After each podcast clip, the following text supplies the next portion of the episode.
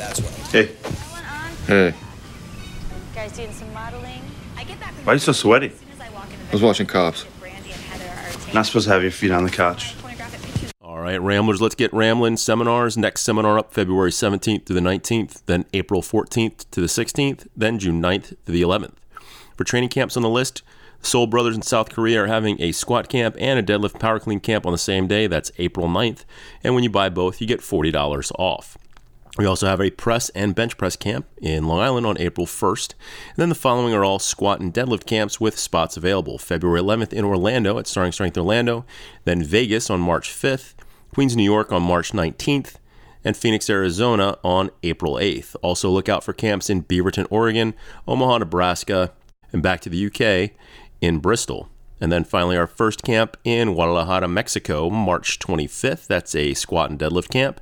And almost forgot, we do have a few spots left in Toronto on February 26th. That's a three lift camp covering the squat, the press, and the deadlift. If you're not part of the Starting Strength Network, then you might be missing out. For a low monthly fee, you get access to exclusive content, a private forum, and more personalized verbal abuse from Rip himself. Check that out at network.startingstrength.com. And as usual, for more information on anything that I've talked about, head over to startingstrength.com and check out the right hand side of the homepage. From the Aasgaard Company Studios in beautiful Wichita Falls, Texas, from the finest mind in the modern fitness industry, the one true voice in the strength and conditioning profession, the most important podcast on the internet. Ladies and gentlemen, starting Strength Radio.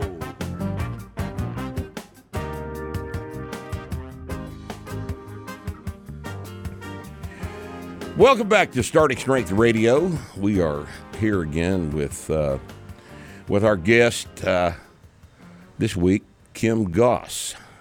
Kim is uh, is a fellow weightlifting coach and has been around a long time. And and what we're going to talk about today is uh, he and I talk on the phone all the time, and we were discussing some stuff two or three weeks ago about functional training, and I decided, you know Let's talk about that because it's such a gigantic distraction from what we're supposed to be doing in the weight room. It's uh, uh, it's a colossal waste of time, and uh, this is probably going to be the only place you hear it discussed in these terms. So, uh, you guys hold on to your hats, and we're going to say ugly things about functional training today. Kim, thanks for being with us. Appreciate your time. Yeah, great to be here. So, uh, Kim, give us a little bit of background on on your your authority here. I mean, I, everybody knows what what my background is. Everybody watching this podcast is familiar with most of my positions. They've read the books and all this other all this other shit. And and uh, I've got uh, absolutely nothing but contempt for people who call themselves strength coaches that don't make anybody strong. So you have been uh, an Olympic weightlifting coach for a very long time. Uh, I've been doing this for about 47 years. How long you been doing it? Um, entered my first meet in 1972. 72. So- So, you beat me, man. Yeah, You in got fact, me beaten. by when you came to several the uh, yeah when you came to the uh, Olympic Training Center for your uh, level one certification, that was in um, I was there. Yep, That was I in '89. You were resident athlete then, or you were just? No, no, I was a the- strength. I was a strength coach for the Air Force Academy at that time. Oh, okay.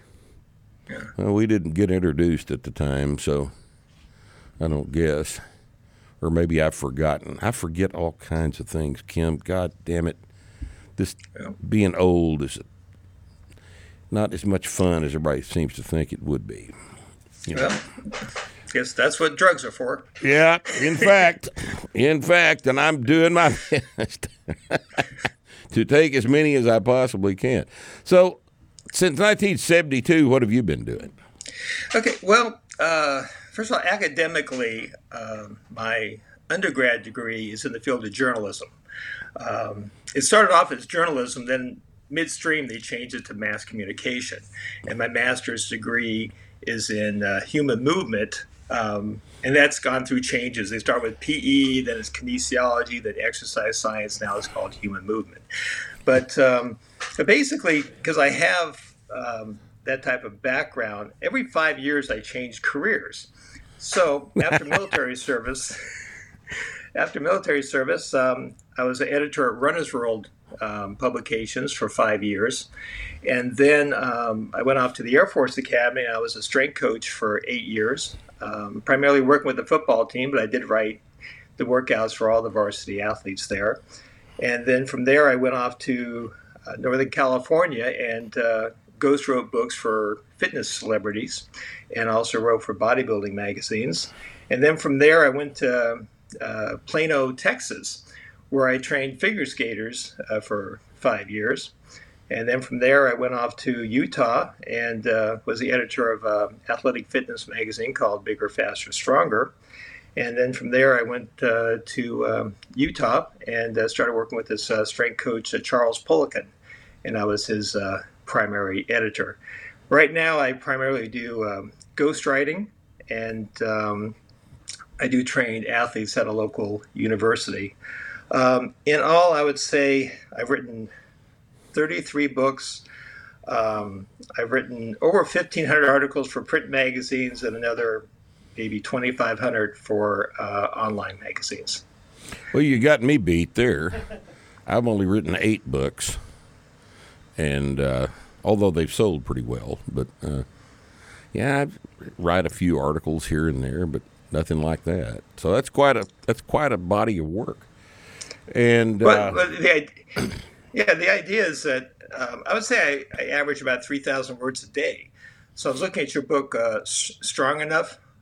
Yes. Um, now, like if you were to hire me, um, I would give you a call, hit the tape recorder, and tell me what you want to say. And then for the next 60, 90 minutes, you tell me what to say and a week later you would have a book. so, for, no, I can't yeah. type that fast. So, yeah. So, it, it, in fact, but, one, know, for, one of the things I've noticed about my writing is that when I am when I sit down to write an article, I really don't have any idea what the article is going to say until I'm through with it, because I think while I'm writing. And I don't know if you've experienced the, the, the same thing, but I I get my thoughts organized as I'm actually putting the words down. And I, in fact, I do the same thing when I lecture. Um, things occur to me while I'm processing the information that hadn't occurred to me before, and and uh, uh, you know I I learn from myself while I'm thinking about this stuff, and. Uh, so no, I wouldn't. Uh, I, I guess I couldn't use a ghostwriter, but uh, it would be because uh, there's just a whole bunch of things that occur to me while I'm tumbling these thoughts around in my head. So, so yeah. th- there's that. I guess probably some people are like that, but uh, that's certainly my style. So, uh, what? you you and I've talked over the years on the phone, and and uh, uh, you know, every once in a while we have a good idea, and I I like uh, the fact that you brought up functional training to me when we were on the phone together two or three weeks ago. It's uh, it's a it's a topic of concern for me, and has been for quite some time because of the fact that a whole bunch of people are uh, wasting a whole bunch of other people's time in the weight room doing things that do not make them stronger and do not improve their skill on the field. It's neither functional training is neither practice nor is it training. And uh, Kim and I were talking about this a while back, and it's just uh, he's had a lot more experience, a whole lot more experience with these types of things than I have because I have my own gym and I've had my own gym for decades and I don't have to deal with other people's bullshit. He, on the other hand, has to deal with other people's bullshit all the time. And so he's been exposed to this at uh, a very deep level and he's got some thoughts on this. And I think you're going to find uh, that there is, uh, after you watch today's podcast, you're going to come away with some very good arguments against this particular wasting of time called functional training. So, Kim, uh, tell me about this. Okay, well, first of all, I look at functional training as a marketing term, like uh, natural soda pop, uh, essential oils. Okay, right, gluten free. so, right. In fact, this is kind of funny. Yesterday, I got my catalog from the leaders in functional training. Um, yeah. And so, so here, it's like one, a one like a toy catalog, isn't it? so, so here's the thing. Here's the the functional training uh, handbook, and this is like the the poster child exercise is this Bulgarian split squat. Okay. Right. Now I've had quite a uh, experience with um, uh, the Bulgarian split squat. Back in the uh, late 80s, Angel Spasov, who was a Bulgarian coach, uh, I knew him well. He was came, a, yeah. he was a good guy. I really enjoyed being around Angel. He came to to visit um, me, and I gave him a tour of the Air Force Academy. I was asking about his training methods, and he told me about this type of, uh, um, you know, split squat that he was doing with uh, the Bulgarian weightlifters.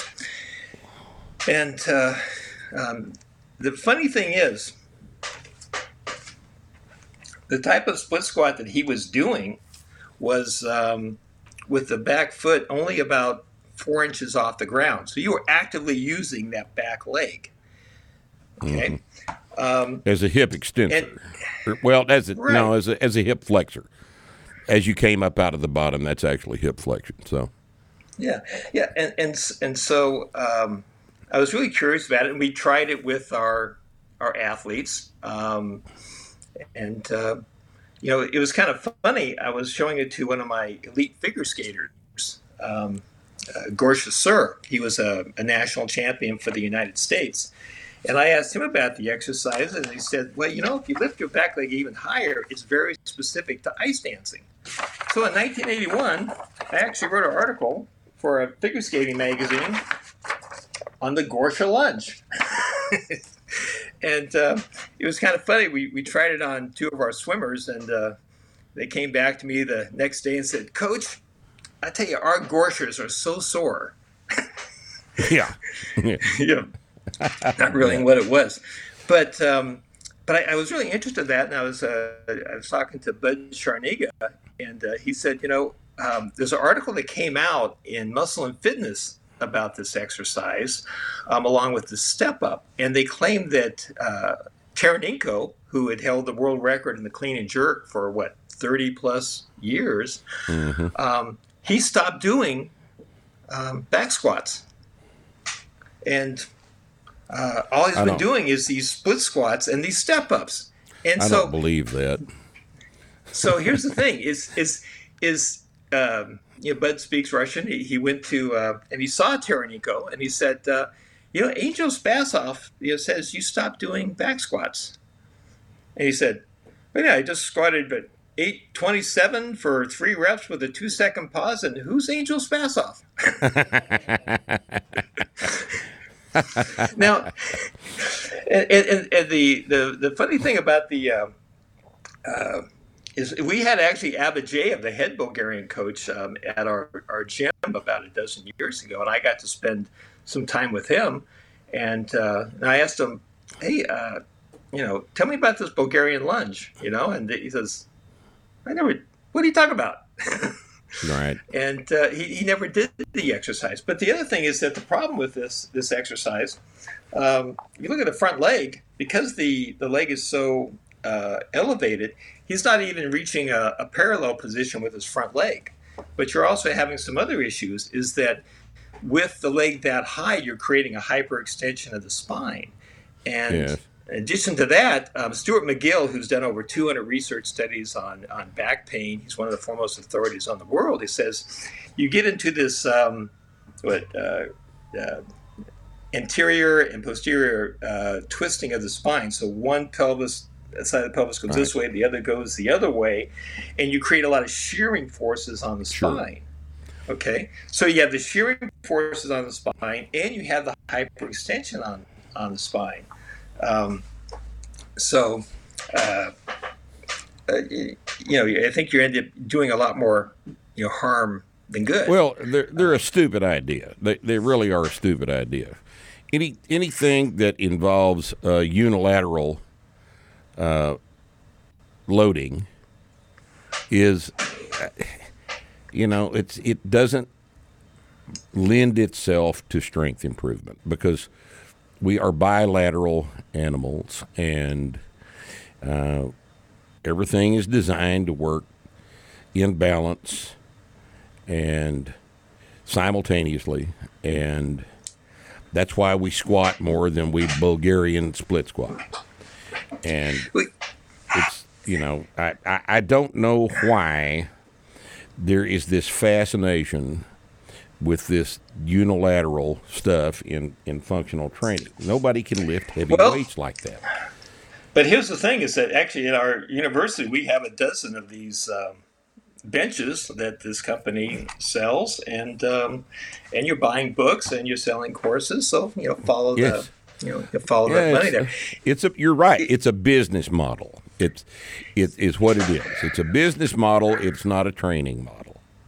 They're also claiming that, well, if you work um, with just exercise like squats and deadlifts, that's not going to transfer over to unilateral training.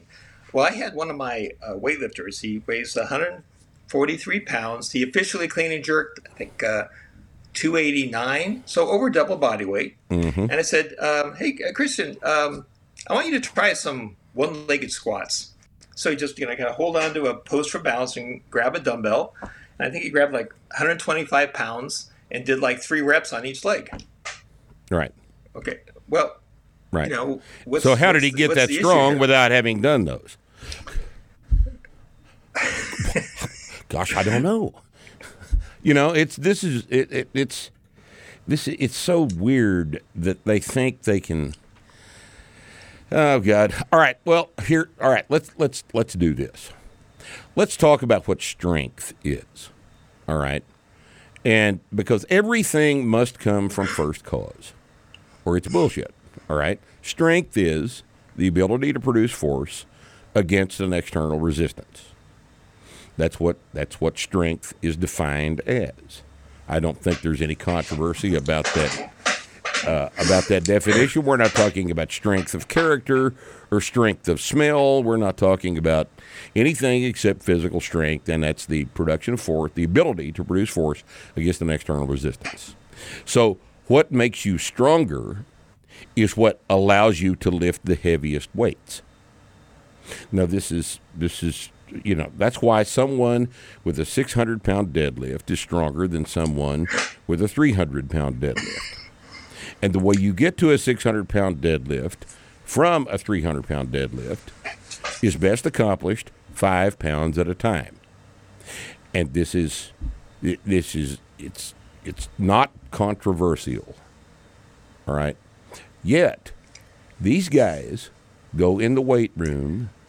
They never have their athletes lift anything heavy on both legs. They split everything into unilateral stuff. And not only is it ineffective in terms of producing strength in the 600 pound deadlift sense, in the 800 pound squat sense. It is, now listen carefully, boys and girls, loading one knee at a time is not safe. It is dangerous.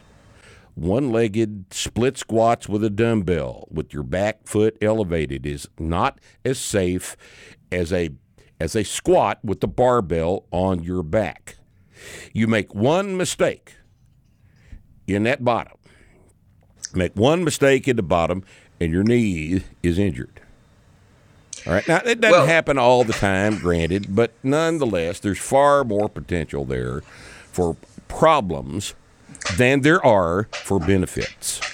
Well, well, Mark, let's kind of expand on that because one of the uh, benefits, they say, of functional training is that it helps you uh, withstand the disruptive forces that occur in sport. So I'm seeing athletes. I, I saw this guy, he must weigh 225, um, and he was uh, standing on this um, uh, foam piece of, um, uh, I don't know, blue foam piece Some of unstable shit. whatever. Right. Yeah, Right. and he's holding a 10 pound weight plate and he's doing quarter squats. Okay. Now you mean- you need to tell me if you were to take, let's say, 500 pounds off a, a squat rack and you're getting ready to squat, you don't, you're not dealing with any disruptive forces. Well, this is this is what's so You know. astonishingly stupid about this whole thing. You know, you you you you take 500 pounds out of the rack and you squat a set of five with it and put it back in the rack, and you don't fall down. Then you were training balance, right? You didn't fall down. You deadlift 600 for a set of five, and you don't fall down. Then you were in balance, and balance was getting trained. You know, I, you you you press 250 overhead. That is a very long kinetic chain from your hands all the way down to the floor, and you didn't fall down. I don't know of a more balance intensive exercise than a press, a locked out standing press. I don't know of anything that is more demanding of stabilizer muscles than a standing press with a big weight. Well, let, us go. Let's stay on the idea of injury prevention because that's their big selling point. Now, my Okay. coach was Jim. My coach was Jim Schmitz, um, three-time U.S. Olympic team coach. We had the first man to press 500 pounds, the first man to snatch 500 pounds, and the first man to clean and jerk 500 pounds. Okay. Now, you remember a few years ago, I met you at the Arnold. Uh, we were uh, I met you in front of the. There was a powerlifting competition going on. Yeah. Well, at that competition, um, I was uh, working on an article, and I, I went to the weightlifting coaches, and I said, um, um, "How many of your athletes in your career um, have pulled a hamstring, and how many have torn their ACL? How many had an, an Achilles injury? Mm-hmm. Okay, and they all just kind of like cock their head and look at me like a you know confused puppy dog. Okay, because those types of injuries in the sport are pretty much non-existent. Um, at, the, at the European uh, weightlifting championships, uh, they covered it for like uh, over like a, a five-year period, 480 athletes. So you're looking at a week-long event, and like for the women, um, the total number of injuries to the knee, uh, lower back, uh, ankle, uh, leg or zero. You're looking at tens of thousands of attempts with you know submaximal and maximal weights. So you know success leaves clues. Now think about this: like two years ago, before the start of the NFL season, there were 74 hamstring pulls. 74, people were 74 hamstring pulls. And what is the dominant training method in the weight rooms of professional sports teams all over the country right now? It is functional training. Yeah. That th- those two facts, that's the phenomenology, okay? That's what happens. Right? You've got everybody doing light weights in the weight room, dancing around on medicine balls and unstable surfaces and squish, lifting light weights unilaterally. And then you got 74 hamstring tears at the same time.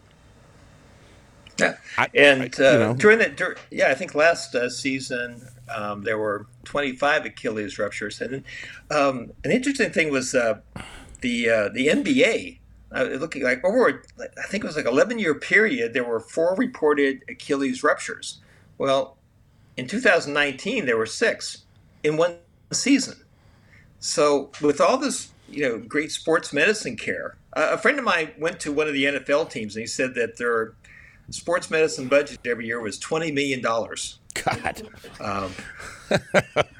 You know, but For healthy young men. You know, But the funny thing is, he said all the football players look like horses. So big butts, big upper thighs, but like no like uh, development around the knee, no no calf development. Um, and when you're doing you know partial range exercises, you know you're not strengthening the um, the muscles and the connective tissues through a full range of motion. They, they, Right. The connective tissue becomes like an old rubber band. So when you stretch it too far, it pulls. There was one NFL season a few years ago. I think there were uh, 13 ACL ruptures in the first week.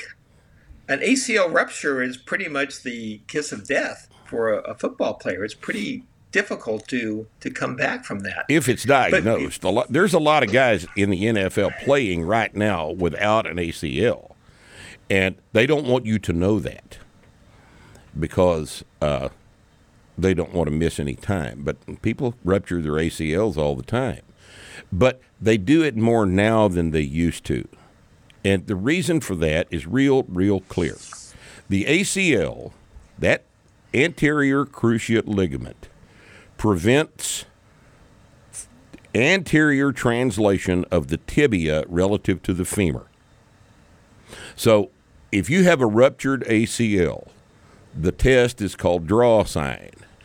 So you you you put the knee at 90 degrees, you take your hands and pull the top of the calf away from the knee, and if it moves, then that's positive drawer sign, and that means you've either got no ACL or a partial rupture of the ACL.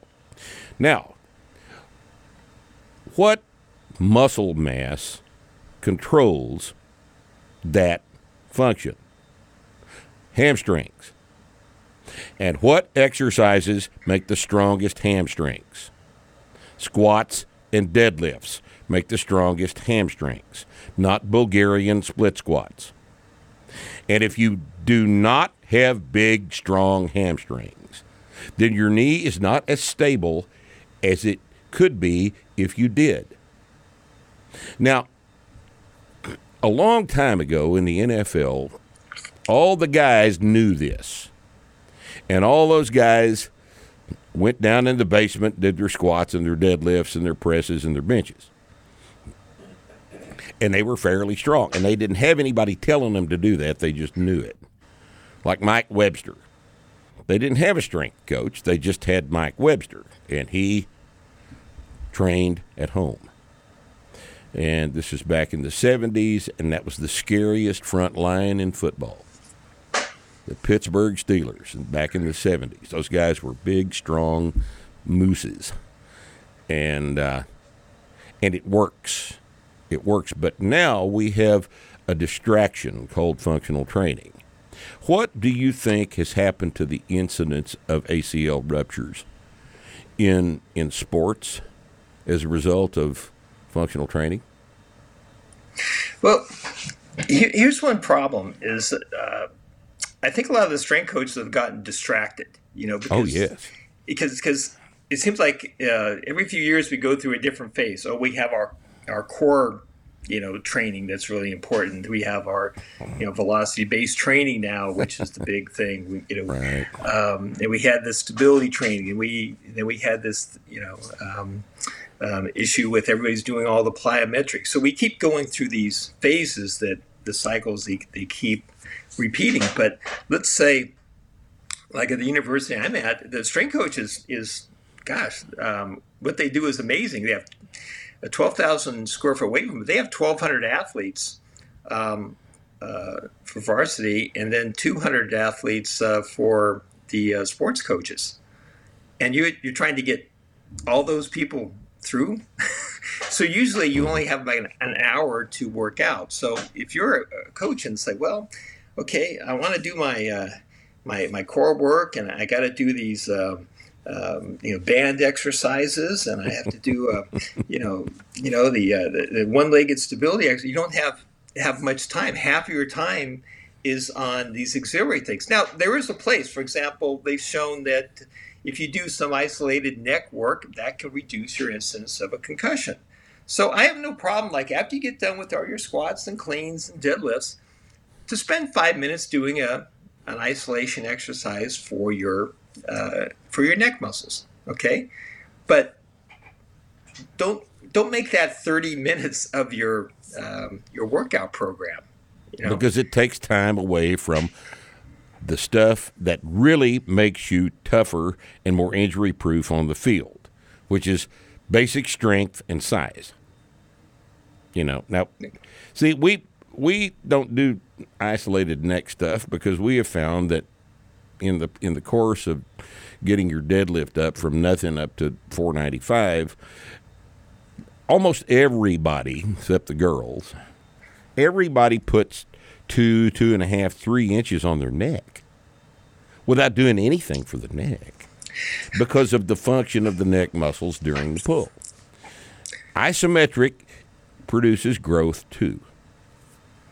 So, uh, well, it, it's it's funny back uh, um, in the '80s when I was um, uh, really heavy into Olympic lifting, I got I got tested on one of these Med-X. It's a at the time the machine cost about one hundred twenty five thousand dollars, and they they checked neck strength. And the guy told me over that two year period, I, I had the the best strength, neck strength of anybody that they tested.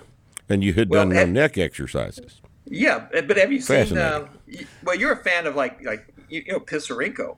I mean, have you oh, ever yeah. seen his upper trapezius development? Oh, yes. Uh, yeah. That famous picture of Pisarenko taken from behind when he's doing a snatch high pull with 300 kilos or whatever the hell that was on the. You remember the picture, right? Yeah. He's standing yeah, there in his underwear and his lifting shoes and socks, and he's got the bar up with a snatch grip up at his nipples. And that may be the most amazing picture of a human physique I have ever seen. The the the guy was uh, it, it, it's just astonishing to see that. And I you can you guys go look that up on the internet. It's it's the damnedest thing you've ever seen. This man was and you have to keep in mind that when that picture was taken, he was like 25 years old. 25, 26 years old. He looks older than that. All the Russian lifters always looked older than they were, but they uh, that was a big, giant, strong horse of a human being. It, was actually funny. My coach um, met him, and uh, you know he said, uh, uh, "Antonio, what what do the Russians do for pain?" You know, and he said, "That's what vodka." the Russian three. He said, "The Russian three: alcohol, aspirin and cigarettes. Yes, so, that's what they did. The guy was uh, guy was amazing. He uh, uh, he only he only weighed like 130 kilos, about 286. I mean, last yeah, he wasn't as big as Taranenko was. Um, that's probably he weighed somewhere between uh, probably 275 and 280. I think he did 265 too, didn't he? Yeah, and he said he, I guess he cleaned um, uh, over 600 pounds, uh, you know, in, in, in training. But you heard, you know, Lasha is extremely impressive, but you know, he's six he seven. By a, he's, he's six seven. He weighs three eighty five. yeah, this guy's a, a, major household appliance. There. That's that um, is the you know. It, it's not surprising that he's lifting the weight. He ought to be lifting the weights he's doing, and he's not through. You know, he's not through. Uh, the guy's. Uh, well, I was told. I mean, who? I can't remember who told me this. I don't. I don't remember the guy's but name. He, but he, he I talked to him at... on the phone, and uh, yeah. talked to him on the phone one time. I said, "What did Taranenko clean a jerk in training?" And he said, uh, 275. Now, Jesus Christ. You know, 275. And 266 was the was the record, but he'd exceeded that in training. And it, just matter of fact, 275. You know, so well over 600 pounds. And uh, it's just you know what a what amazing animals those guys were. Yeah, but know? but you know Yeah. one, one thing um, about the functional training is uh, you know, I keep saying, how did we get here? And because many of the strength coaches that uh, that I've dealt with, because the, the, the companies I've worked for, we've given um, you know seminars to people who have USA weightlifting certifications um, and many strength coaches in high, in high schools. Um, you know, you know, nowadays, if you want to be a strength coach, what do you have to do? You have to go to a college and get a four-year degree in exercise science. Mm-hmm. And then, and, and, right now with the NCAA rules, you, you better get your you know NSCA certification. Oh yeah, you too. have to. Everybody's CSC. That's just a ticket you punch when you when you're graduating with a PE degree. Yeah, but uh, it, it, nowhere do you have to actually show that you can do a squat, that you or, can do a, clean, or more importantly, coach a squat, or or coach it. Um, yeah, because you say you're you're one of the few organizations out there that actually um, you know require you to demonstrate the exercise and also so that you could you coach it. Yeah, I have. I, as far as I know, Kim, we are the only certifying organization that requires you to demonstrate your competence as a coach before you can even take the test. Well, I don't know of another organization that's denied, you know, perfectly willing to be wrong about that, but I don't know of another group that makes you stand on the platform with a lifter and show them how to squat correctly and then correct their errors as a part of our exam process. Well, the company I work for, Bigger, Faster, Stronger, we had uh, you have 50 instructors who were certified teachers. We gave 10,000 clinics, and in their certification course, they do require you to be certified to show that you can teach that. But again, I have 12 certifications, and most of these are just multiple choice, true, yeah. false tests. Multiple choice tests. Yeah. Like Rusty's method for taking those is he just checks all. The, he puts B's down for all of the. Yeah, all, one of the. That what the, you, every once in a while C just to make it look different, right? Yeah, yeah. One of the one of the tests that uh, it's one of the most prestigious certifications. Um, I won't mention the name, but it's a true false multiple choice 50 question test um, and the and the passing score to pat is sixty six percent. You could miss one third of the questions you, and still is, pass. You know, this is that should be embarrassing to somebody. You know, it should be embarrassing that your certification is that easy to obtain, and and apparently it's not, because to them, the certification money is the point. It's not the quality of the of the matriculation. It is the it's the money, and uh, you know. Well, the, but the other thing that you get is, is so the other thing is insurance. And uh, I remember one of the certification organizations say, well, if, if you become a member of our organization, you can get their uh, personal training insurance and strength coach insurance for three hundred dollars a year. Okay, well, that's what the that's well, what the insurance costs is three hundred dollars a year. Well, and but, it, but one on. of the the biggest insurer of of of that sort of provider of that sort of policy will insure you with attendance at our seminar. Yeah. Yeah. So, but but the point was is uh, I looked up that insurance and um, they were saying that you have to be a member of the organization to get the insurance. Mm-hmm. So you're saying I have to subscribe to your magazine, basically, and that makes me qualified to get your insurance. Well, I actually um, found another company with the exact same insurance policy for $135. So, so somewhere somebody there's some um, kickback going on here, um, you know, with, with these uh, with these oh, organizations. That, that would be uh, that would be tragic if such a thing were to take place, wouldn't it? Uh, oh God, there was there, there's one that uh, the study materials are uh, almost a thousand dollars, and uh, um, I just went ahead and took it because I wanted to see what they're about, and I could have been like half drunk and high on crack and passed that exam. yeah, yeah, they're uh, most of them are just you know they're just silly. It's just absolute silliness. I uh, do not think that actin, myosin, troponin is relevant to whether you can coach a barbell squat. You know, I, I just you know there's there's a there's a point to knowing all of that stuff, but it has nothing to do with your ability on the platform. And we are in the business of certifying people who can spot errors in movement patterns that deviate from the, the correct model of the exercise and then providing means of correcting those. And it has nothing to do with the muscle physiology. It has to do with movement coaching. And that's But- so we confine ourselves to that. Well, you know, the, the funny thing was, is back in the '90s when I was the editor for the Bigger, Faster, Stronger magazine, I had the opportunity to interview um, college strength coaches, pro strength coaches, high school strength coaches, and I remember in the colleges, I would say, "Hey, uh, by the way, uh, how many um, of your football players can uh, power clean 300 pounds?" And they they had no problem telling me. How many Right. have a bench, you know, Right. bench 400 or squat 500. But I just noticed that over the years is that nobody will ever give out that information anymore. Because they don't Um, do the movement.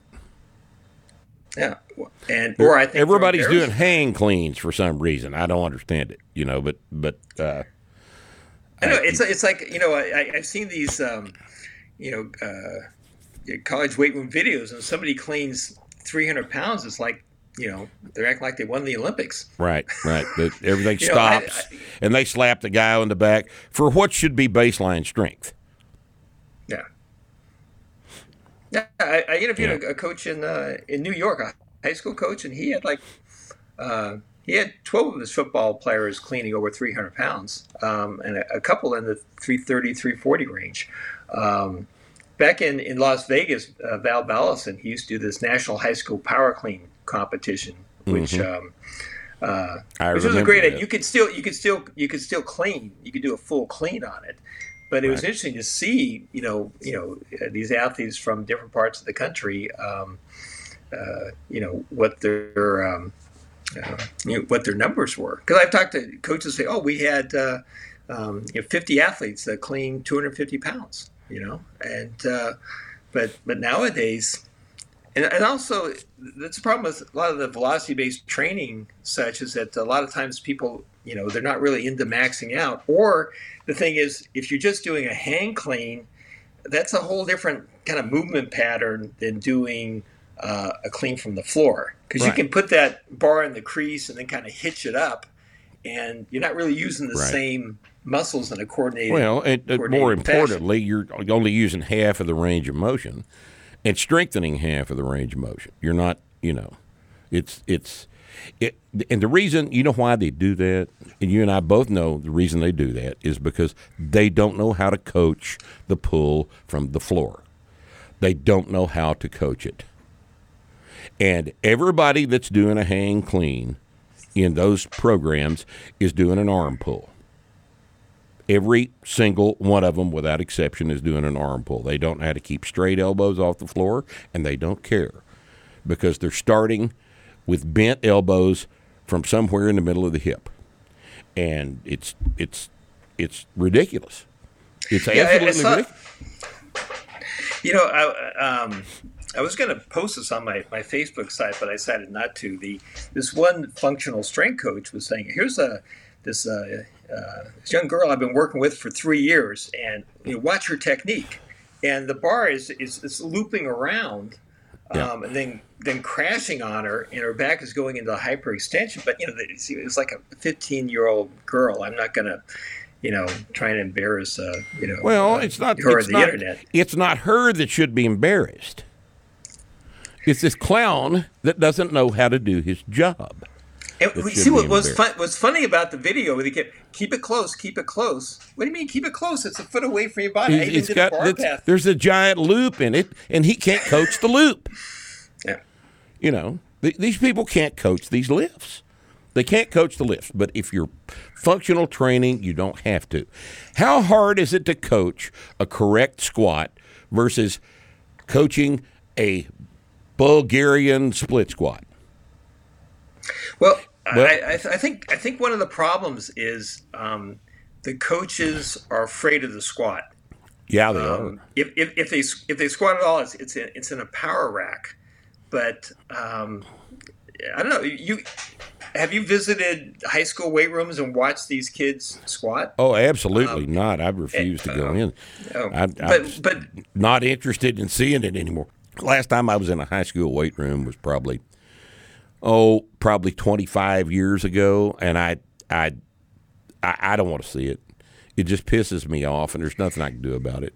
But the thing is, they don't kid they don't teach kids how to um, miss a weight, you know, properly, and that's what I have a problem with a lot of the boot camp programs. Is these horrendous videos on YouTube.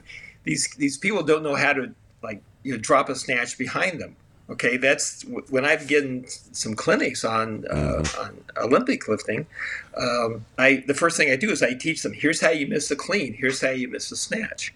Okay, and a lot of these kids don't know how to do that. They do they do not know how to spot a, a squat. If you were going to do a box squat, and I could see in season where it can have some value, like the day before a game, you don't want to wear yourself out. But you have three spotters. You have two on the side and one in the back. And I've seen these people doing these squats. They don't even know how to set up the pins correctly in the squat rack.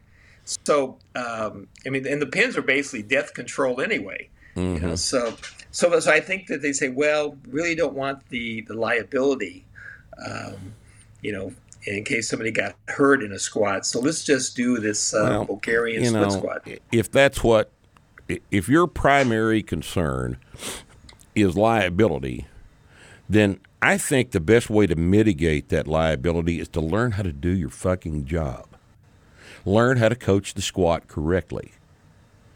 You know, now I've hurt myself bad. I'm a beat up, torn up old guy, but I've never hurt myself bad in the weight room. That's not where it happens it's get bucked off a horse or falling off a ladder or some kind of shit like that. It's where I get hurt. But we just don't have. I've had a gym for coming up on. Oh, let's see. 84, coming up on 40 years. And I have never had a catastrophic injury occur in the gym. because everybody that trains in my gym knows how to do the lifts and they are not dangerous now we've had back tweaks but you have back tweaks at the grocery store right? We don't have catastrophic injuries because we teach everyone how to do the exercises safely. Okay? And i i i just don't i if you don't want to have your lifters squat because you think they're dangerous, that you don't know how to coach the squat. And that's a big giant hole in your preparation for your job, isn't it? Right? If you don't know how to coach the squat, learn how to coach the squat. Don't avoid doing the most useful exercise on the surface of the earth because you don't know how to coach it. It- it's, it's yeah, it's, it's kind of it's kind of funny. I, I coached my first uh, woman athlete in 1983. She went to the national championships in lifting, and uh, up until 2018, I would say I maybe coached 1,500 uh, female athletes, and I never had an ACL. And people say, "Well, how do you uh, on field or in the weight room?" And people say, "Well, how do you rehab ACLs?" I don't know. I never had one. Never had one. Well, how, do you prehab I- I- ACLs? You deadlift, and you clean, and you squat. That's how you prehab. That's how you don't have ACLs. But how many women's soccer teams do you know of where half of the girls don't have a scar on their knee? In, in fact, uh, uh, a local soccer team here that's, that's uh, I mean, a local high school, they had four ACLs in the first three weeks. Now, you know, Like, this is what? this is this is And, and, and you know what's what's even crazier is that like seventy five percent of these injuries are non contact. No, they're cutting. it- they're cleats on your feet, and you're stopping and starting, there's a bunch of stress on the ACL. Remember what the ACL does. Now, if your hamstrings aren't capable of helping, helping your ACL, then your hamstrings aren't strong enough. And if your hamstrings aren't strong enough, it's someone's fault. Someone bears responsibility for that. And Mark, I- you've been in this. You have been in weightlifting for a long time. You have you you seen uh, weightlifters? Well, sometimes they're they're miss a weight. It will you know bash on their their thighs or it, you know fall on their backs, and they just get up and walk away, and they're just Yeah. absolutely fine. Right. You know, because uh, weightlifting teaches you how to, if you're in those uh, compromised positions, how to you know react to maybe Right. you know, shut down the whole Get system. away from the bar. You, but you learn problem is- that by yourself, pretty much. You know, it, it it helps to you know be reminded. Look, if you're missing the squat, missing the snatch behind you, get away from the bar. You know. Now, what does that Well, look it- like? You know. Yeah, and you also have to think too is that this this emphasis we have on athletic tape, um, like the curious case of Mac Jones. Mac Jones is a quarterback for the the Patriots uh, football team, and uh, I read this article that he's wearing a knee brace to protect his uh, his front leg. That's his plant leg for um, uh, for throwing. Okay, well, um, It- was it I'm previously injured? no. it's just okay. It It's just like, wasn't very strong. Right. Okay, but then here's the thing: is that in in the when came this year, he uh, I'm, looking at pictures of of him in the in warming up, and his knee is braced, and it looks like his ankle is is taped, and it's actually taped to his shoe. So what happens uh, in the game when he gets uh, trampled on by this 300 pound lineman is that you know he he uh, ended up having a high ankle sprain. Well, the top of the knee, the knee is fine, the ankle's fine. They're both immobilized. Where's the stress go? Goes, goes to the You know- part that's not taped. Yeah, so, you know. So, and how many times have you seen? Remember, uh, uh, uh, Tua? He's a quarterback for Miami Dolphins. I remember he had a high ankle sprain, had the surgery, then he comes back like six weeks later, and he hurts the other side, and has to have surgery on that. Uh, Well, isn't that interesting? And his somehow the strength and conditioning staff kept their jobs. Yeah. No, I, now I could see like with like Patrick Mahomes is uh, um, it, when he was up against Jacksonville, he- you know, he had a high ankle sprain. They taped him up, put him back in the game, and they won what twenty seven to twenty. And this week, you know, he was obviously hampered by it, but he had to play, and they're in the Super Bowl. So risk versus reward, you know. But to say let's uh, remember back when they were putting uh, all the linemen in in like ACL knee braces to protect them on the field during No, practice. you know, I, I don't can't I don't watch professional sports. I just it's you know I I can't tell you the last time I watched an entire football game. It's just not interesting to me. Uh, I don't like to hear the sportscasters go on and on and on about shit they have no idea what they're talking about. I, I, it it's just not interesting to me. So I'm not a sports fan, and I don't I don't I I really don't know anything about it except the demands physically and how to prepare for them.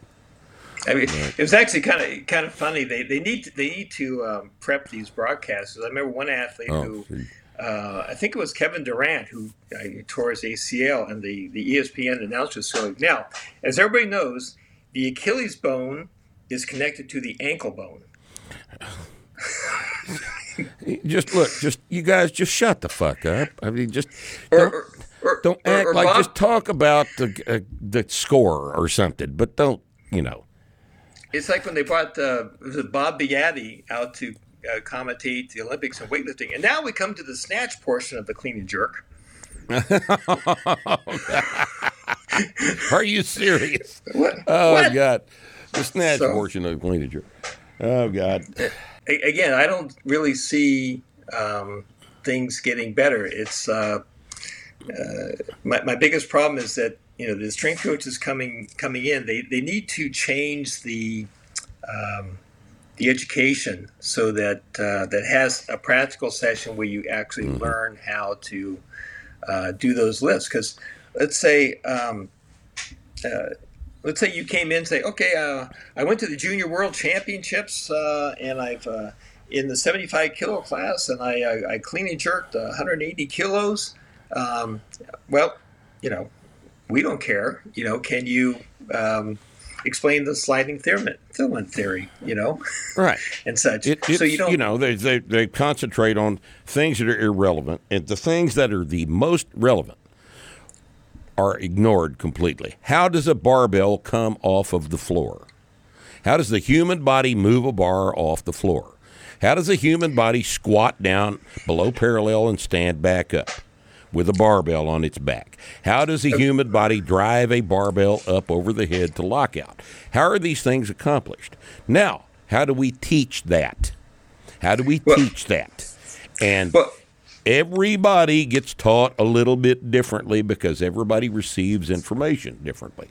But if you don't know the basis for why we deadlift the way we deadlift, why we have to clean a certain way, what the snatch is supposed to look like, well, hell, what the bench press is supposed to look like, what you do when you press the bar up over your head, when you squat down and stand back up. If you don't know what goes on, or what should go on, the physical model of these movements, then you can't coach it. And it the sliding filament theory of muscle contraction is irrelevant on the platform. Here- Here's here's a, here's a great uh, one line I keep hearing is that the Olympic lifts are, are, are too hard to teach. Okay, and I had this uh, conversation with a coach in Utah. I won't name name the school, and, and I said, uh, "Yeah, I, I, you know, you know, your your daughter, you know, she does Olympic lifts." I go, "Yeah," um, and uh, but I just noticed your athletes they, they don't do full cleans. He says, "Well, we don't we don't have the time." I go, "Wait a second! don't you have don't you have high school clinics so that these high school kids for like two weeks can come down to your school and and you can teach them lifting?" Yeah. Okay. Well, when they they come to the school, uh, don't you redshirt them for a year? Yeah. And and oh yeah, and they're lifting, and then some of them don't they go on missions for two years and they're still lifting? Well, yeah. And then they come back and then they're uh, they got three more years with you, right? Right. Yep. So, But you don't have time to teach them how to clean. clean. I, I have I have two dozen videos. I can show you people doing full full snatches the first time they ever tried. Right. But you know, uh, uh, but I think it's uh, they they they don't know how to do it, and, and sometimes too is that um, maybe ego goes gets in the way. It's like you know why not uh, go out to a local weightlifting club and say, you know, can I sit in? You know, um, Can I learn something that I don't already know? Yeah, I, I don't I don't know of any weightlifting coach who would ever say to let's say a, a collegiate strength coach, uh, no, you can't come in and watch my athletes train.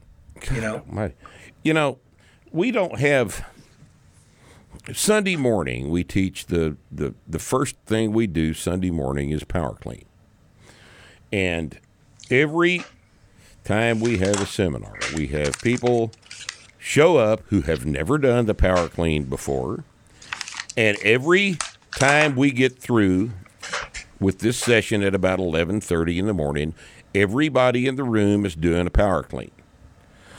Now, there are a couple, occasionally an exception, some physical idiot shows up. I mean, some people are just not athletic enough to do a power clean. Some people are too old, and we don't make old people do explosive stuff. But everybody that is physically capable of it leaves the session at the top at, at about 11:30 knowing how to do a power clean who hadn't done it before. We know how to teach it. We've been teaching it for 17 years. We've been teaching the power clean to groups of people who don't know how to do it for 17 years, and we're very, very good at teaching both the power clean and the power snatch.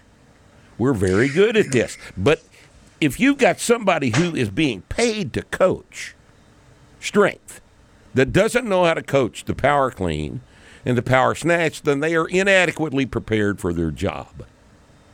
You eh, you have to know how to do your job. It's part of your responsibility for cashing the paycheck. Learn how to do your job.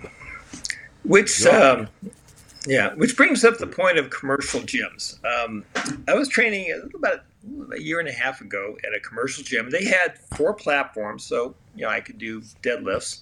And um, I mean, I'm an old guy, but uh, uh, I deadlifted one day 375 straight bar. Okay, for an old guy. And I got 400 to my knees. And then the, the gym manager said, "Hey, you know, if you get uh, 400, you know, we'll give you a smoothie." Okay. so what happened a few days later is that a, a friend of mine's daughter um, signed up at the gym, and they have all these fiber optic treadmills and such. And uh, you know, she she sees me and waves me over and says, "Hey, can you uh, show me how to use this?" So I, you know, you know, showed her how to punch the button, set up the the Bluetooth and the root canal and all that other kind of stuff that they have. And um, then that gym manager called me over and says, "Hey, uh, you know, we know about your background here, and uh, we're not going to allow you to personal train here. We have personal trainers here, and you're, you know, um, cutting into our bottom line." So, so I quit. By showing her know, how to use the treadmill. I'm still you how to use the treadmill. Oh God! Oh, well, you're a treadmill salesman suddenly, huh? Now, and actually, you look at uh, like Planet Fitness. Um, uh, I actually have a membership at Planet Fitness, and uh, um, I do like using some of the machines, you know, um, and taking a free shower, you know. Um, Sure. And uh, and the thing is, they've they've made it so that it's um, it's really there's no instruction whatsoever. Okay, uh, that um, uh, everything is they have machines, they have all the treadmills, and then they do have some Smith machines, and they have the dumbbells, but they only go up to I think like 65 pounds. So you're not going to have the really heavy duty people coming in there. But there's They don't want know, heavy it- duty people in there. no, they're they're just. Oh, it- uh, This that's the complete anathema to their business model. I, it, one one person told me that they, um, uh, like our, our local gym, their average membership is uh, 18 months before people realize they're not using the membership, you know. But uh, but I'm okay. Like, hey, I like to go watch a weekend football game, so I go off to Planet Fitness and you know, and get on a treadmill or a stationary bike for two hours and watch my game. Better than sitting in front of a, a TV. Yeah. You know? So Well, you know, there's certainly that- reasons to have the membership, but their business model has nothing to do with fitness. It's a it's a sales model. That's all it is. I mean, who is going to stop a ten dollar a month bank draft? Yep. You know, every time you have to stop a ten dollar a month bank draft, you go through the process of thinking, well, you know, hell, I might want to go down there and use it. It's only ten bucks, and that's that's it's brilliant. It's brilliant. These guys have figured it out. Planet Fitness is the, that's the smartest business model in the entire Yeah. fitness industry. It's, know, and, and the thing is, I don't really have a problem with it because uh, most people come in there. You know, I- I'll see, let's say, a, a 60 year old woman, and she'll be on a, a treadmill or a stationary bike for an hour. Hey, good for her. You know, it's better than nothing, you know. It, yeah, you know. Um, but the other the other gyms though they really discourage anybody from helping anybody out, and they will stop people if they think that uh, you know they're trying to you know, Right. set up a, a personal training. Because you know the funny thing is like my, my first gym membership was back in 1972, and you know we had power lifters, uh, weightlifters, um, fitness people. Everybody um, worked out together. Everybody got along, and everybody helped coach each other.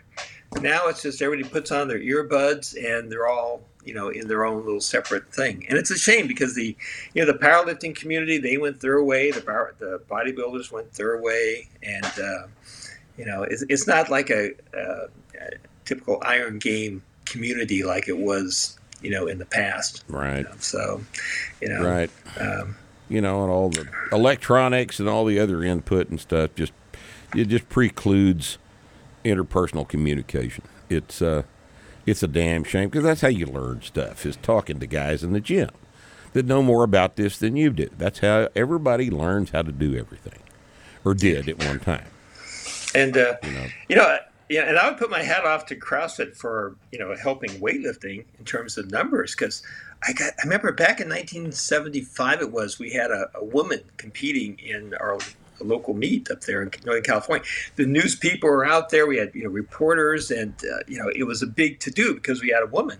And now mm-hmm. we have we have competitions where 60 percent of the entries will be women.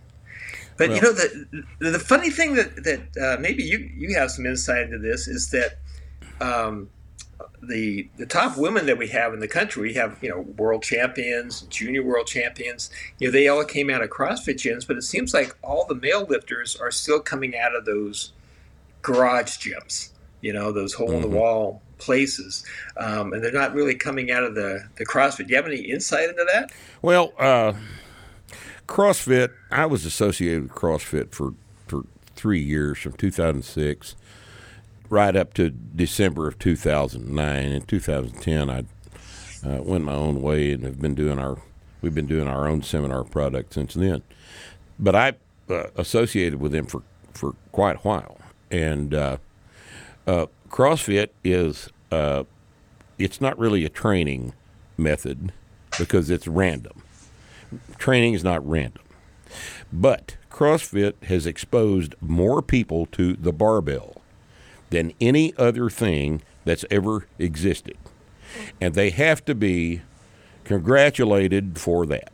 They have generated a whole bunch of weightlifters that otherwise would never have have been there because they experienced the snatch and the clean and jerk and all the other exercises with the bar at CrossFit. Got interested in it and decided to head in that direction as competitive athletes. So I, you can't you can't fault CrossFit for uh, for everything they've done. You know they've uh, hell they, CrossFit is is responsible for people realizing that it would be a good idea to learn some stuff at a weekend seminar and paying a bunch of money to go do it.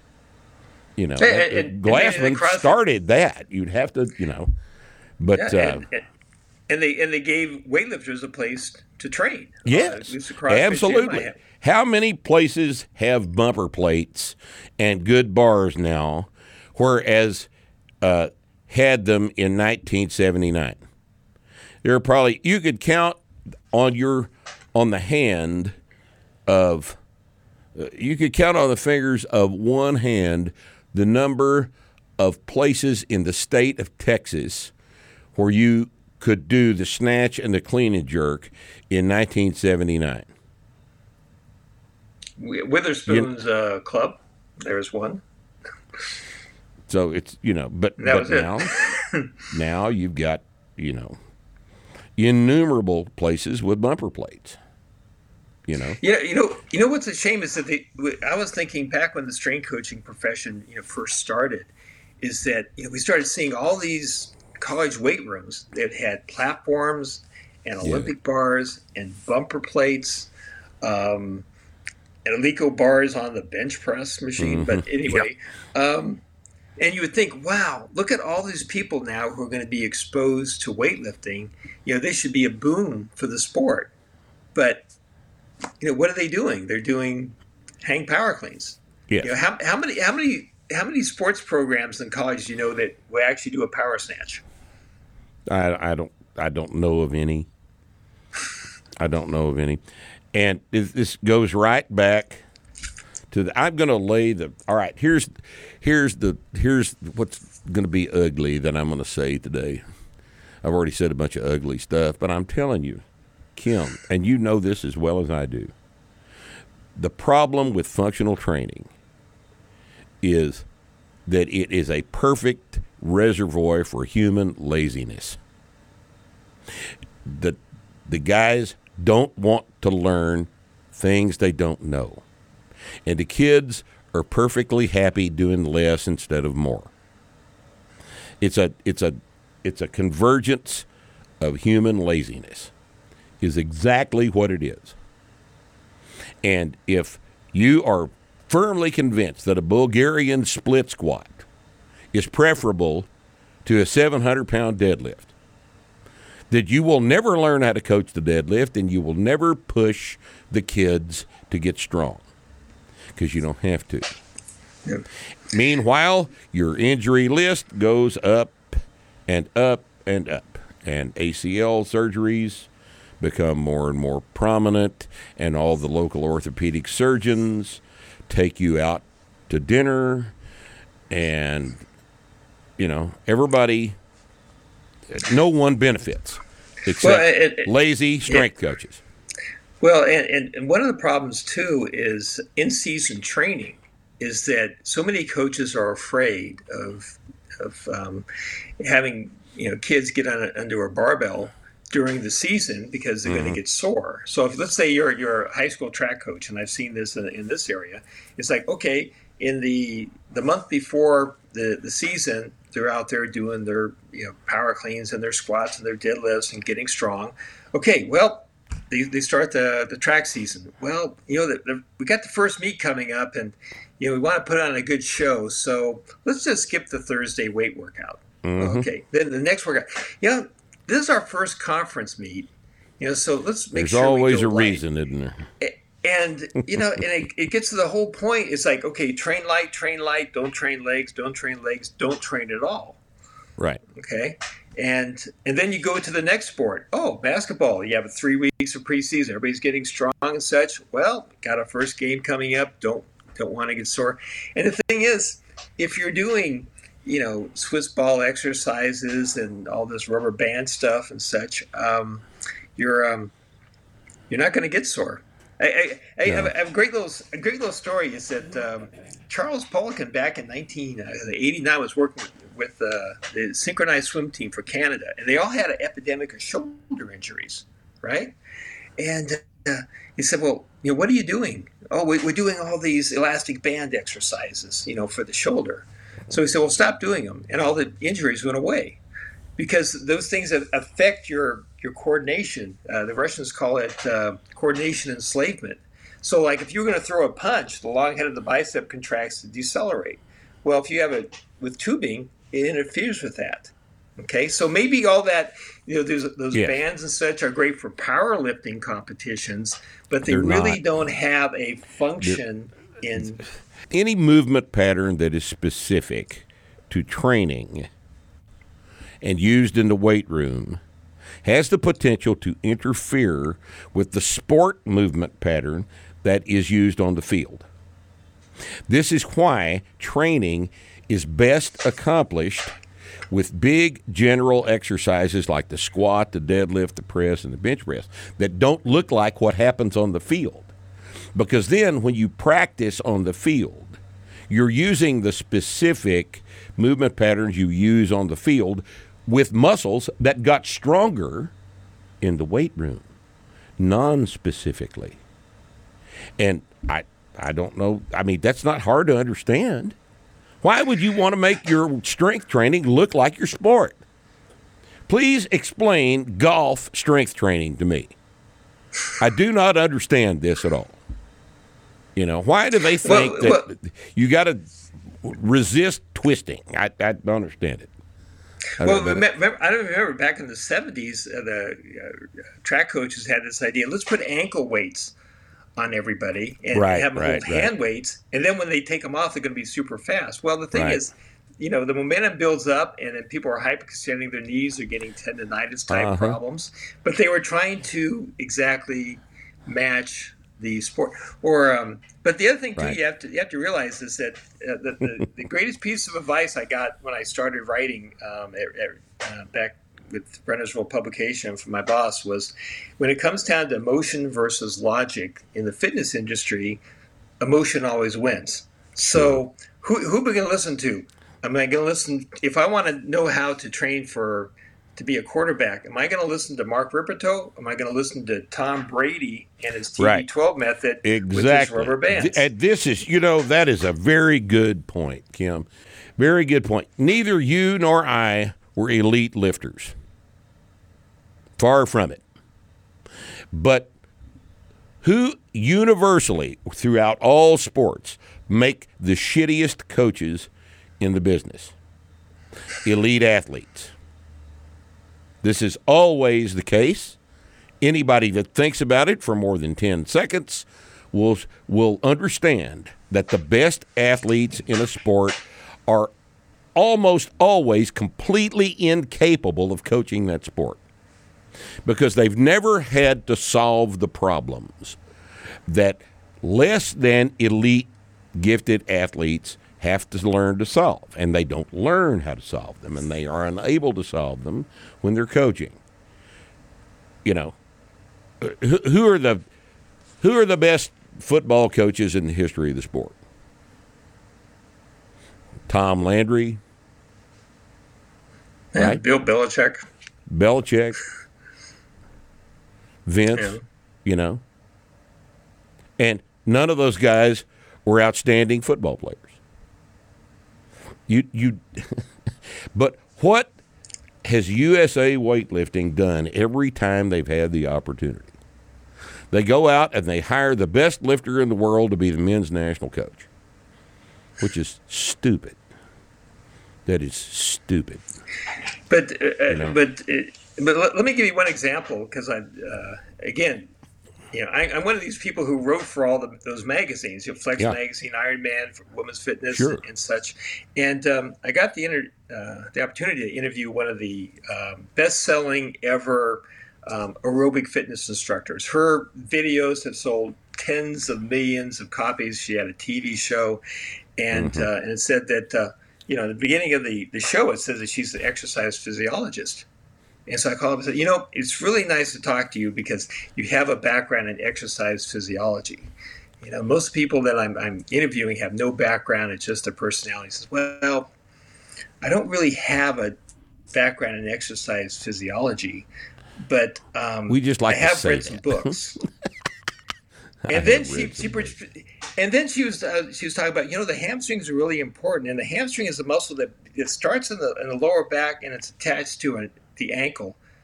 I go Oh well my yes in a God. fro- in a frog. you, you know, know, that, oh that is just But let, You but let me tell you let me tell you one more thing about this person. Is that when I was going to do the interview, the uh, they they FedExed me every one of her books, her videos. Uh, the, these press packages were incredible with with photos, and then and I got this letter saying that. Hey, if you need help writing the article, we have writers. Um, if if you don't want to write the article, we'll, we'll write it for you. And it's like, Yeah. my work is done. So we ended up putting her on the cover and doing a five page spread because this was the easiest article right. that I that I Saved ever- a bunch of time, didn't it? Yeah, but but that's Yeah. what they have is they have great marketing people. Oh uh, yeah, that's all. uh, That's all it's about. You know, All and it's and- and, and- the lay public is incapable of distinguishing coaching from performance. The so uh, you know, and Tom Brady's a perfect example. Here's the greatest quarterback in the history of the NFL. Well, if I want to be the greatest quarterback in the history of the NFL after Tom Brady, what do I need to do? It, the lay public is incapable of understanding that what Tom Brady did is not what you want to do because he's Tom Brady and you're not. You know, you, you can't tell people that. They don't understand that. They are incapable of understanding the difference between coaching and performance. And they don't understand about about who makes Well- the best coaches. Yeah, and and, and Tom Brady, uh, you know, I'm pretty sure I could beat him in a 40 yard dash. um, Yeah, know, he's- the thing is, what what makes him? He has this great release. He has a great sense of the field. Those are the qualities that Those are the quarterback qualities. qualities. The guys. Right. Now, would it would it hurt Tom Brady if he had his deadlift up to 405? No, wouldn't hurt him at all. It'd make him better when he got tackled. It'd make him far less likely to ever be injured. But that's 20 years ago.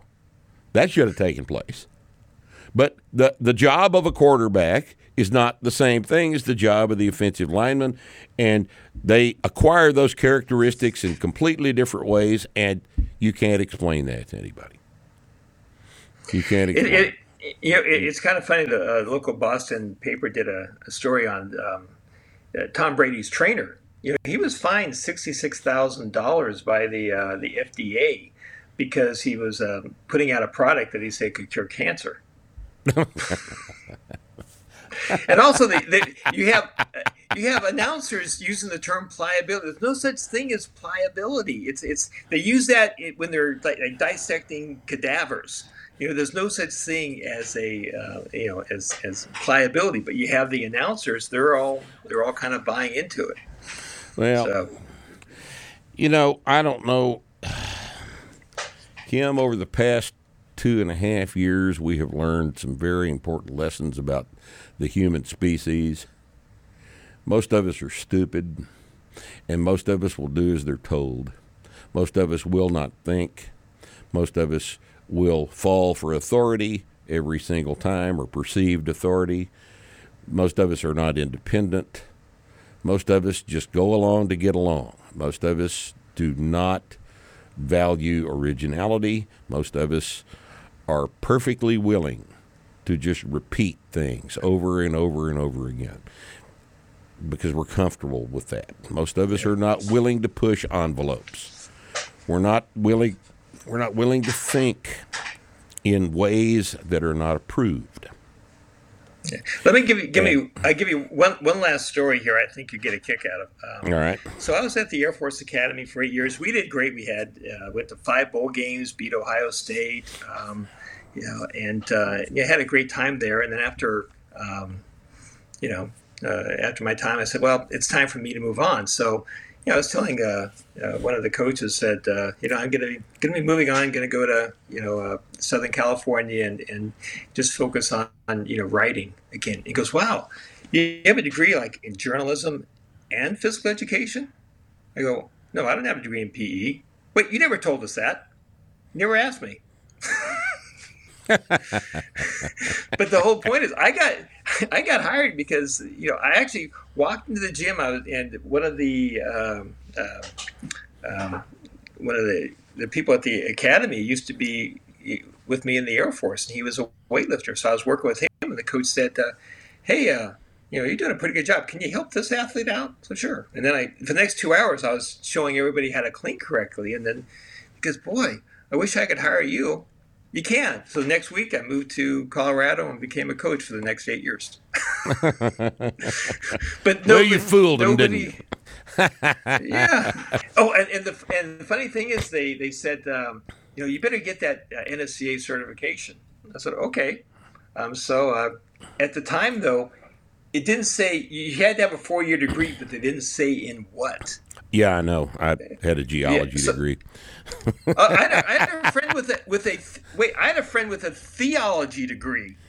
Yeah, could take the test. A theology. I was in. I was in the first group that sat for that test in 1985, I think, when they first came up with the certified strength and conditioning specialist. I was in the group in Dallas that sat for the exam the first time it was, and I had that until 2009 when I decided that I no longer wanted to let it be known that I held that certification. So I formally dropped it.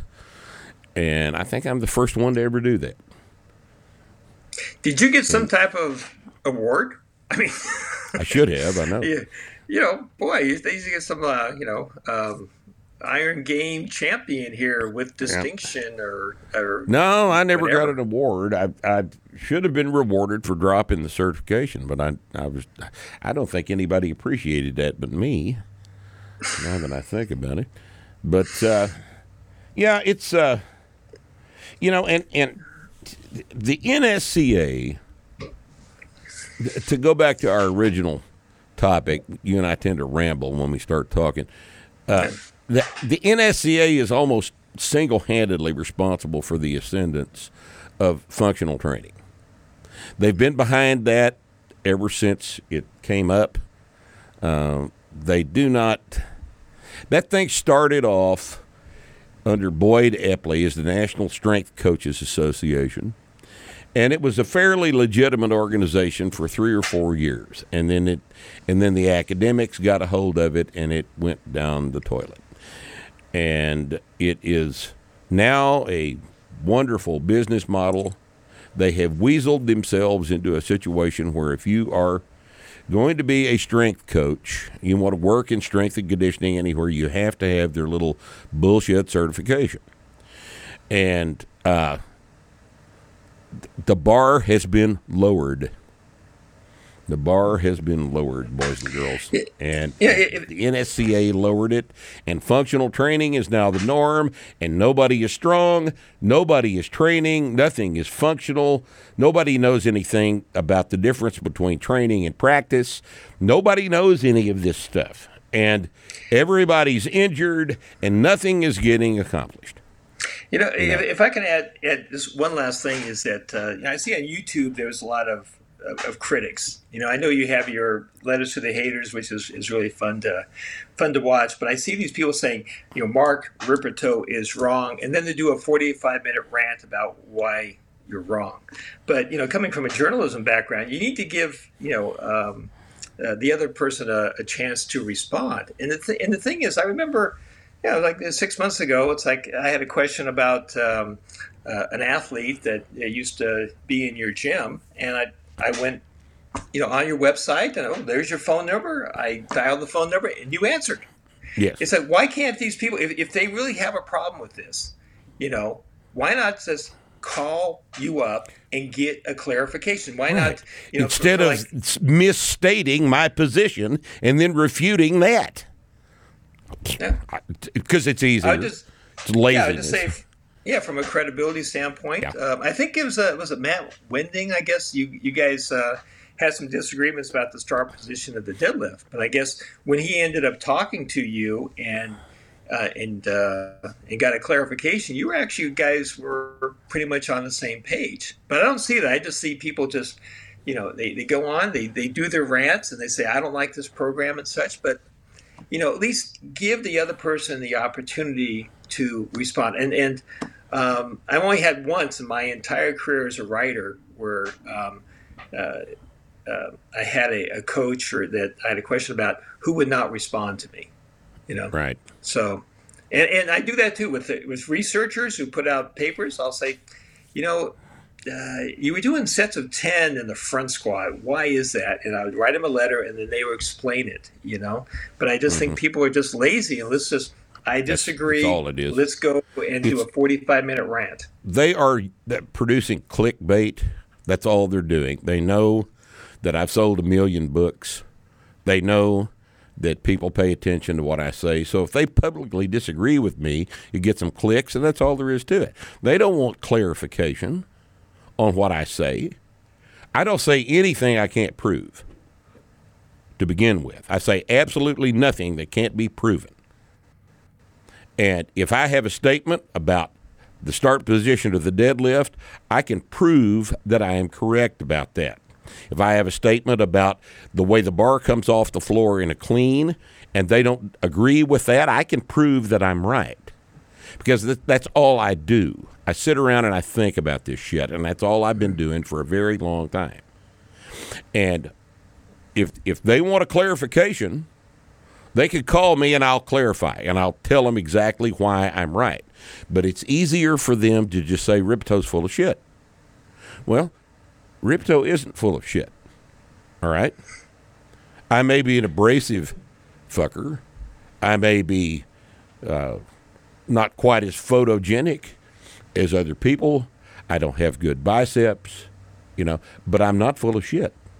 And all they have to do to clarify that is call me on the phone. And I'll tell them what they need to know about what my position actually is.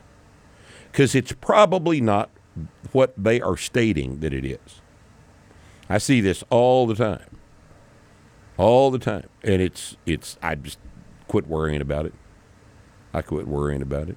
But you, you never you never experience when somebody calls you up and they ask you a question, you say, oh, I'm not going to talk to you, and you hang up the phone. No, I don't do that. No, I don't. Yeah. You know, I, you know, my phone number's public.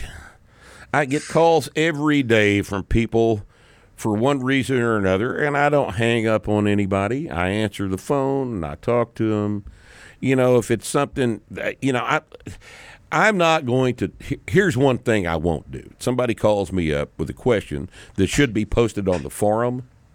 Yeah. I'll tell them, look, I, you know, post that question on the forum. I'm not going to talk to you by yourself when I can talk to 50,000 other people about exactly the same thing. It's just, it's the, the best use of my time is to Right. answer that question on the forum. So you call me on the forum. But somebody calls me with a with an injury question or they've got some something they want to discuss that's that I don't think would be better posted on the forum, some kind of personal deal, something like that. I talk to them. I Yeah, talk to people all, but- every but- day. I talk to people. But also, it's it's a case too is that if somebody calls you up, I think some of your first question will be, "Did you read my book?" Yes. And and Yes. and if they say no, well, you Read the say, book, "Do call me favor, back." Read the book and then call me back. It happens once a week. It happens once a week. Read the book. Call me. It's all in the book. All that shit's in the book. I've, there's four pages about that in the book. Read the book. If you don't understand it, call me back. But so it's just a matter of you know what best use of time. Best use of time for both me and them is for me to tell them to read the book. And uh, but as far as uh, somebody on the internet, somebody who's a, a, a you know supposedly an expert on this, uh, you know, I, I I'm not going to address somebody who disagrees with me on the internet because it's pointless. That they didn't they disagreed with me for one reason. That is to get clicks. Is to get to drive traffic to their website. And I'm not going to publicly disagree with them because that's exactly what they want me to do, isn't it? So no, I'm not going to do that. But uh, if if somebody's like you and I probably don't agree on everything about the Olympic lifts. Nobody agrees with me on most things about the Olympic lifts, right? But you've been doing this longer than I've been doing this. We're both entitled to our opinions. We both know what works for us. We we both have observed the same patterns over and over again, and we know what we're doing. And I'm not going to talk to some kid that's been doing this for five years. You know, I've forgotten more about all of this shit than this kid will ever have an opportunity to learn. And I, I'm just not going to get into a, a discussion on, on the internet about why he disagrees with me. He's not entitled to disagree with me. Well, well, that's You know? one thing that these uh, these internet influencers do is they look and say who is getting the most you know clicks, Right. and you know, those are the people that they want to uh, Right. you know, disagree uh, with. disagree with. You Sure. know, so Oh, I've been dealing with this for 20 years. It's uh, ever since the book was published in 05, I've been dealing with people who didn't like what I had to say. I don't care. What I do works. It's worked for everybody that's done it. I don't care what the greatest lifter in the world does. I don't care. What I care about is what his mother's doing. I care about strength training. I don't care about competitive powerlifting. I don't care about competitive Olympic weightlifting. Those are interesting to me, but that's not the business I'm in. We're in the business of strength training everybody, not just athletes. And I, it's hard to convince people in the sports that I'm, Yeah, I'm it- really not, you know, I, I don't care what you do. yeah, because know? that's what when people are saying. Well, well um, I don't see any of Rippetoe's athletes uh, at weightlifting meets. Well, that's not your your target. That's not what I. I don't send athletes to weightlifting meets. I don't care about sending. I haven't been to a weightlifting meet in oh 15 years. Well, no, no, it's been more recently than that. Yeah. It's probably been Yeah. within seven or eight years because I don't want to go to a weightlifting meet. Now we we occasionally send lifters to weightlifting meets. My boy Chase Lindley did a standing press with 405 at a body weight of 242. Now, can any of their athletes do that? No, they can't. You know, the only people doing those kind of weights are great big giant 300 pound plus strongman guys that have taken a whole bunch of steroids for a long, very, very long time. So we know what we're doing, but I'm not in that business. I'm not an Olympic weightlifting coach. I'm a strength coach that happens to use the Olympic lifts in my programming. I don't care about powerlifting. I don't I care more about Olympic lifting than I do powerlifting, but powerlifting is the least of my concerns. It's absolutely the least of my concerns. But when I get somebody's grandmother deadlifting 300 pounds, that's what I care about. You know, But it, it, it, what's also kind of funny is that uh, you know the reason I went back to school after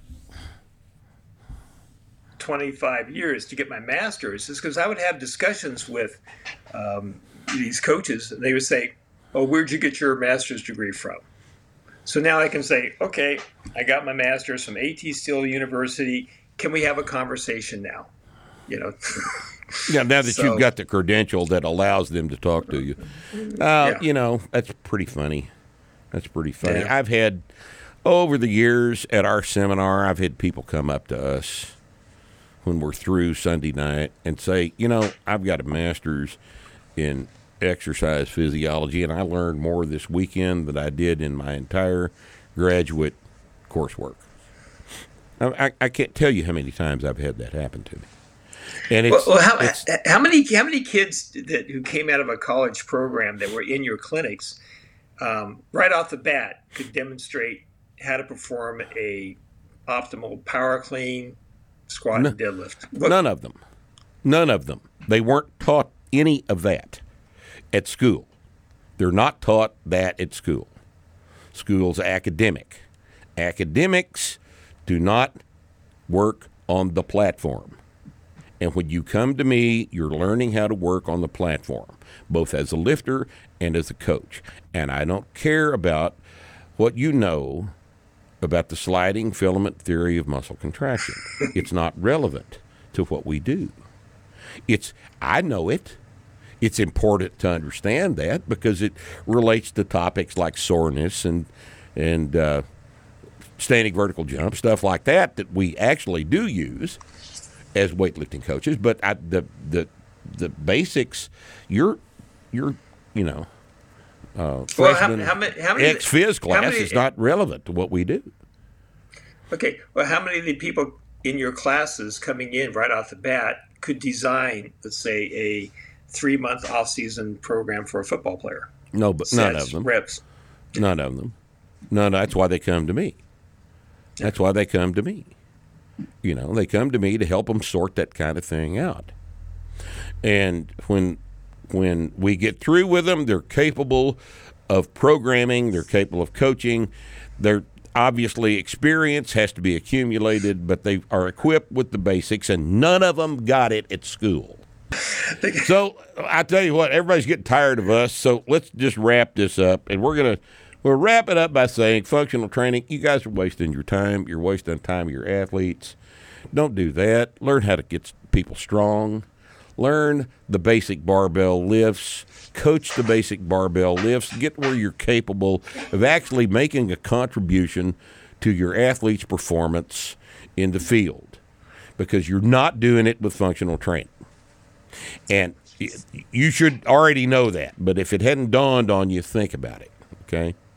Kim, thanks for being with us today. And success leaves clues. That's another. In fact, it does, doesn't it? Success leaves clues.